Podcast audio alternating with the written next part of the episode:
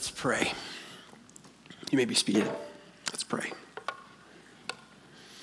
Lord, we come before you today remembering that we learn nothing without the power of your Spirit. So we ask that your Spirit would be the true teacher this morning and that we'd be more transformed into the image and likeness of Jesus Christ so that others might come to know the goodness of your grace. In the name of the Father, the Son, and the Holy Spirit, we pray.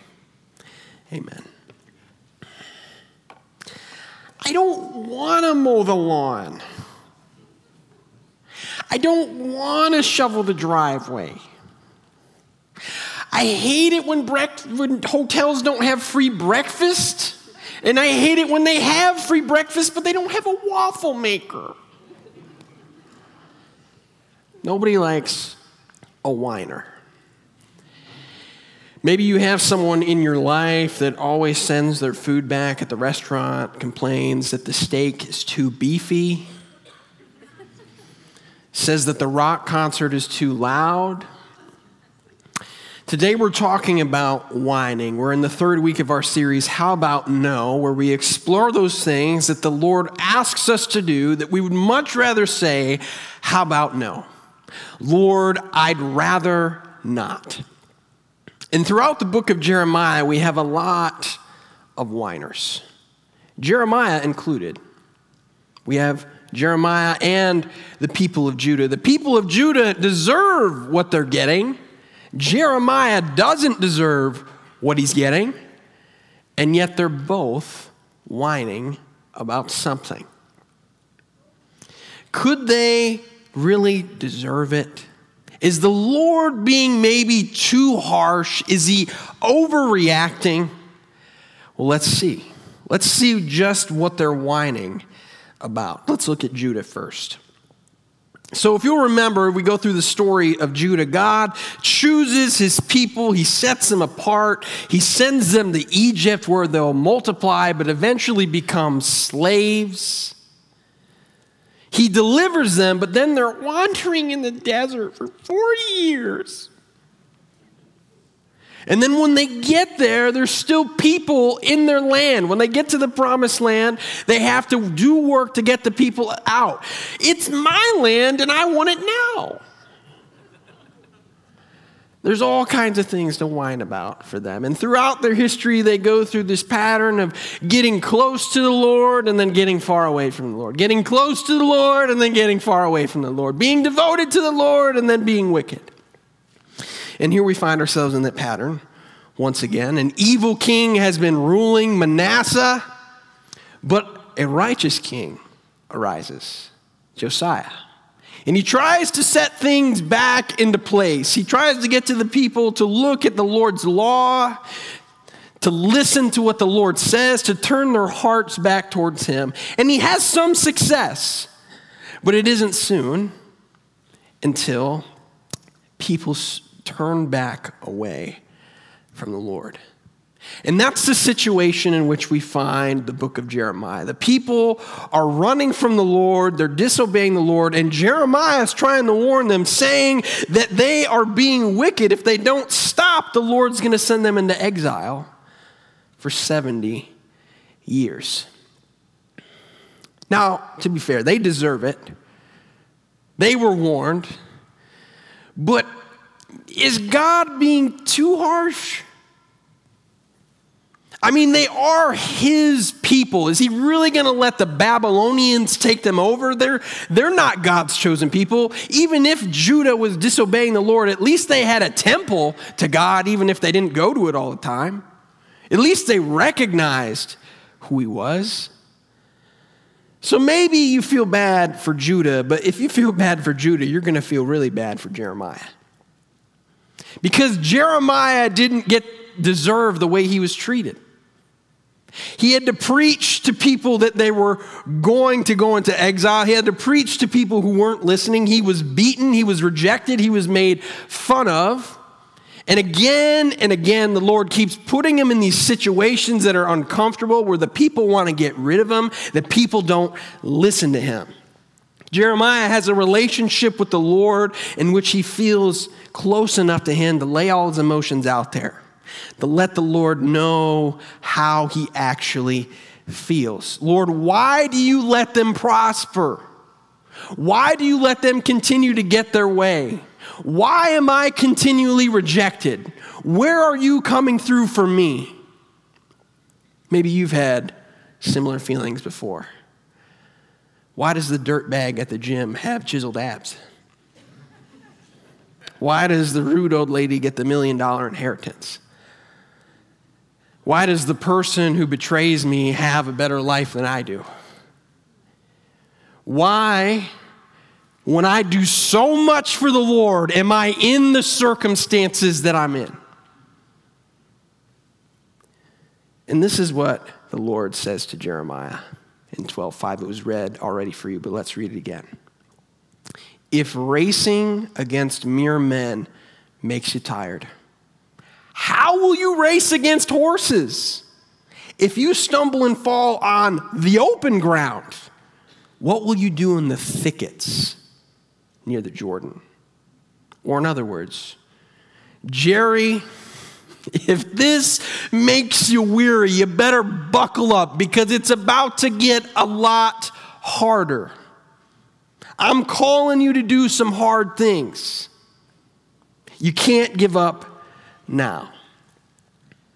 But out of all the people, how could God tell Jeremiah to suck it up?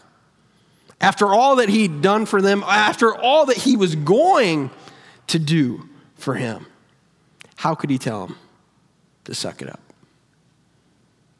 And what about you? Do you have something to whine about? Do you have some circumstance that you don't want to be in right now? Whether you deserve it or not, you want out of it. You find yourself complaining to the Lord, Why am I here? I don't want to go through this. Do you find yourself unable to accept the hardship that you find yourself in? Not wanting to walk through it. Jeremiah has something to teach us about this. Now, I'll remind you, Jeremiah did not have such a positive ministry. After all that he went through, the people did not repent. After all that he went through, even though the book of Jeremiah doesn't tell us how he died, it's assumed in tradition that he was died by he died by being stoned by his own people. He did all this work, he laid it all out there for the Lord, and he was ultimately killed by his own people. And so there's a lot for Jeremiah to complain about. So, chapter 12 is the first of his complaints, but let's look at chapter 15, another one of Jeremiah's complaints. Lord, you know what's happening to me. Please step in and help me. Punish my persecutors. Please give me time. Don't let me die young. It's for your sake that I'm suffering.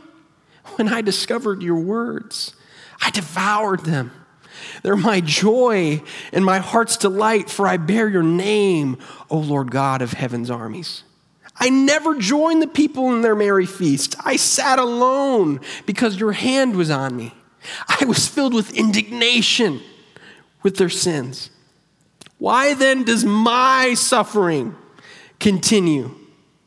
Why is my wound so incurable? Your help seems as uncertain as a seasonal brook, like a spring that's gone dry.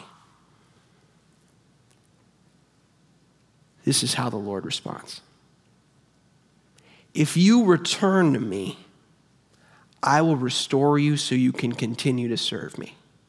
If you speak good words rather than worthless ones, you will be my spokesman you must influence them. Don't let them influence you. They will fight against you like an attacking army, but I will make you as secure as a fortified wall of bronze. They will not conquer you, for I am with you to protect and rescue you. I, the Lord, have spoken. Yes, certainly I will keep you safe from these wicked men. I will rescue you from their cruel hands. Jeremiah is being mistreated, and it feels like the Lord isn't delivering him. How can the Lord ask him to do these things if he's not going to have any success? We come to another complaint in Jeremiah chapter 20, but something is different. Jeremiah is still calling the Lord out, saying that he's been deceptive to him, that he's tricked him. He's pointed out how his own people have rejected him. And then he says this in chapter 20, verses 11 through 13. But the Lord stands beside me like a great warrior.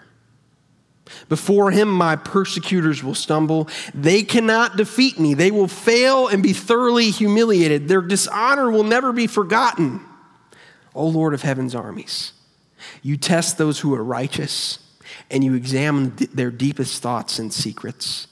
Let me see your vengeance against them, for I've committed my cause to you. Sing to the Lord, praise the Lord, for though I was poor and needy, he rescued me from my oppressors.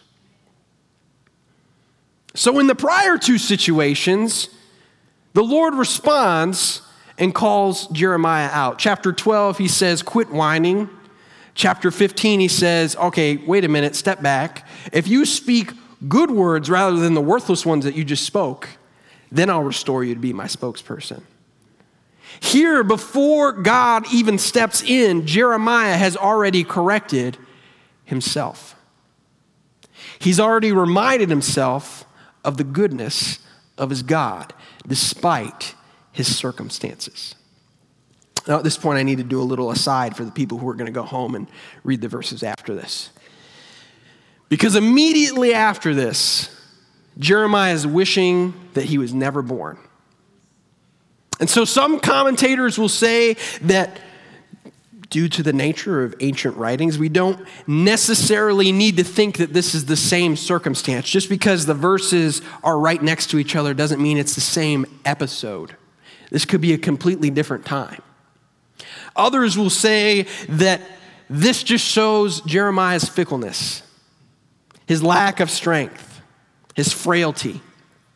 But whatever camp you're in, whether you say that Jeremiah is fickle or whether you say this is a completely different situation, what you cannot deny is that Jeremiah does something different here than he did before. That he's able to catch himself in the midst of this complaint to still praise the Lord. So Jeremiah learned a little bit about whining learned a little bit about complaining, but what about the people of Judah? Now, here's a little bit of timeline what's going on. So, Babylon doesn't just fully capture Jerusalem in one swoop, there's different stages. And in the first stage, they take the most important people, they take them off to Babylon, into exile. And while they're there, Jeremiah writes this letter in chapter 29 build homes and plan to stay, plant gardens and eat the food they produce, marry and have children. Then find spouses for them so that you may have many grandchildren. Multiply, do not dwindle away, and work for the peace and prosperity of this city where I sent you into exile. Pray to the Lord for it, for its welfare will determine your welfare. He points out that it's still the punishment in the word where he says, I have sent you into exile, right? But still, in the midst of that, in the midst of what they deserve, the Lord wants to meet them to make them prosper where they are. But understandably, they want to go back to Jerusalem because Babylon doesn't have waffle makers. Okay? They don't want to be there. But still, the Lord wants to meet them where they are in their hardship, even though they deserve it. So, is this the only example for the people of Judah? No.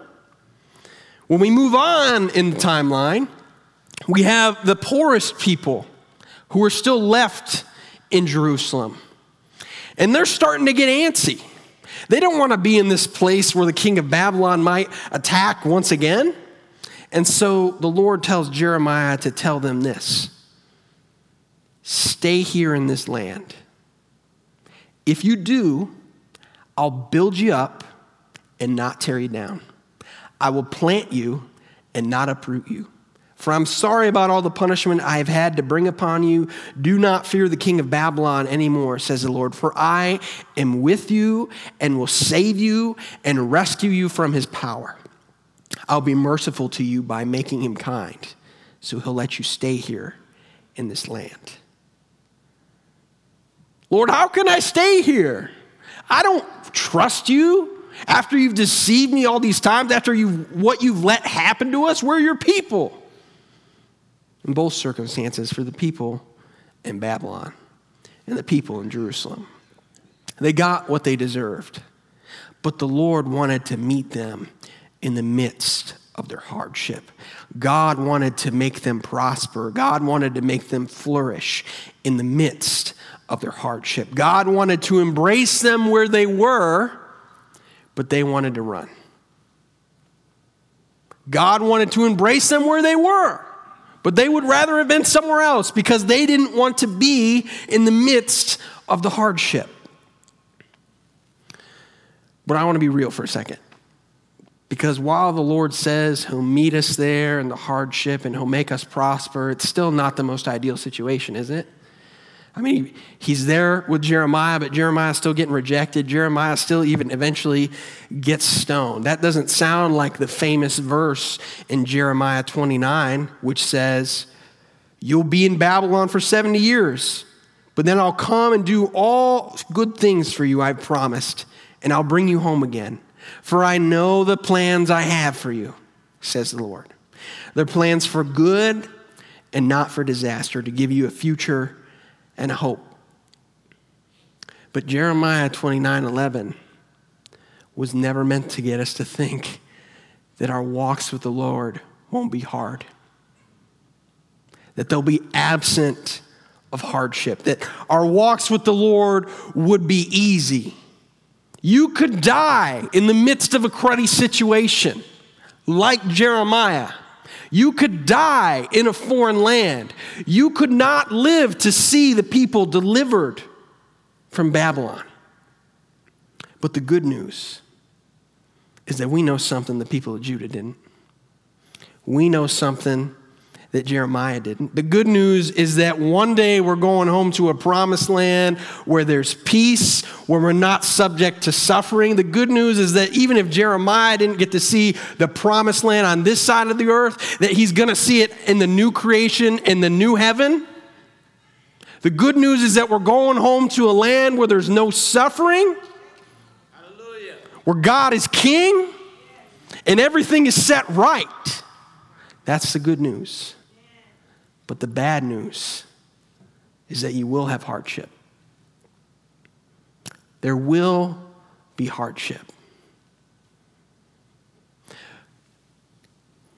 But anything good he gives you here is always less than what he's bringing about. Any deliverance he brings you now is always less than the deliverance he's bringing in the return of Jesus Christ. Amen? There will be hardship, but we know who wins, we know what's going to happen, but we can't get around the fact that we're going to go through hard things. There are going to be things to whine about. So, what do we do in the meantime? You got to know that God wants to work in your hardships whether you deserve it or not. That's the grace of God. Even in the punishments that you deserve, in the hardships that you deserve, He wants to use them for your good. He wants to work in your hardships, whether you deserve it or not. But let's be real. Like I just said, that's not enough. You still might die in a cruddy situation, even though the Lord has accompanied you. You still might have unfortunate circumstances in your life. And that's why God wants you to look forward to the best to come. God wants you to look forward to the best to come. Because no matter what happens to you in this life, we know that Jesus Christ is coming back to remake this heaven and remake this earth so we could be with the Lord forever, so that all suffering can end and all tears can be wiped away. God wants you to look forward to the best to come. So, how do we do that? First, you got to let it out. Let it out. If Jeremiah teaches us anything, it's that you need to get honest about your emotions. Don't pretend they're not there. If you're in a bad situation, if you're in a hardship, admit it. But there's a difference between letting it out and whining. Because letting it out is saying, Lord, I recognize that this is rough. I need you. Whining says, oh, look at me, pout. I'm going to stay in one place. I don't want to do this, Lord. Why would you do this to me? Complaining says, Lord, this is hard, but I know you'll be with me. Whining says, I can't believe you would do this to me. There will be hardship. Let it out. Second, you need to change your response. You have a choice. You can either try to work your way out of the hardship, or you could see the work that God wants to do in the hardship. You can try to be looking to how am I going to get this over as soon as possible, or you can look at what God's trying to do in the midst of the present. Change your response.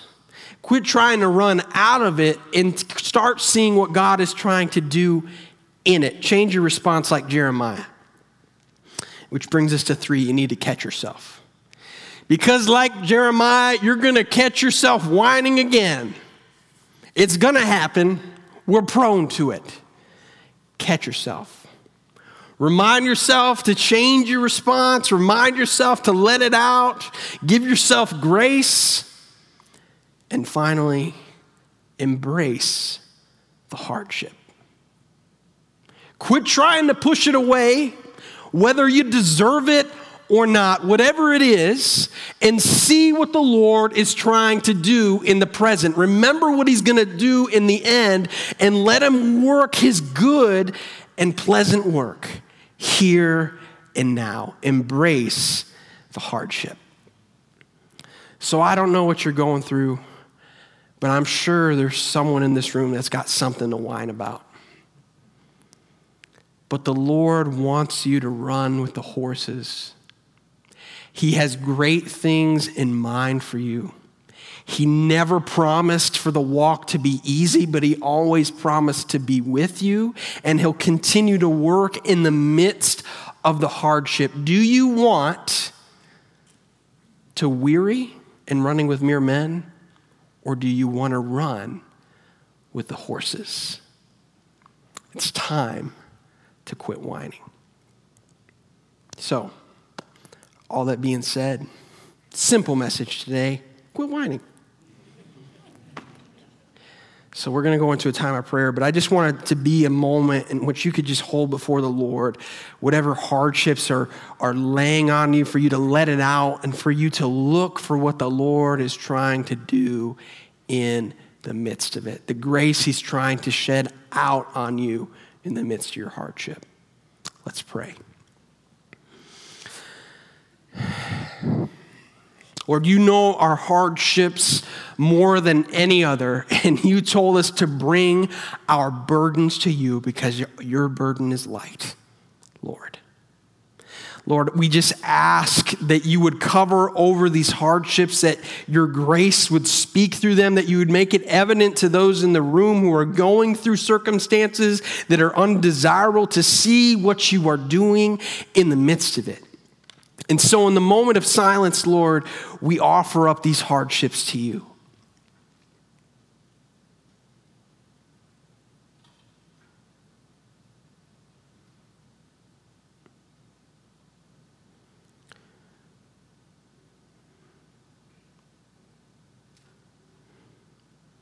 Lord, help us to quit whining.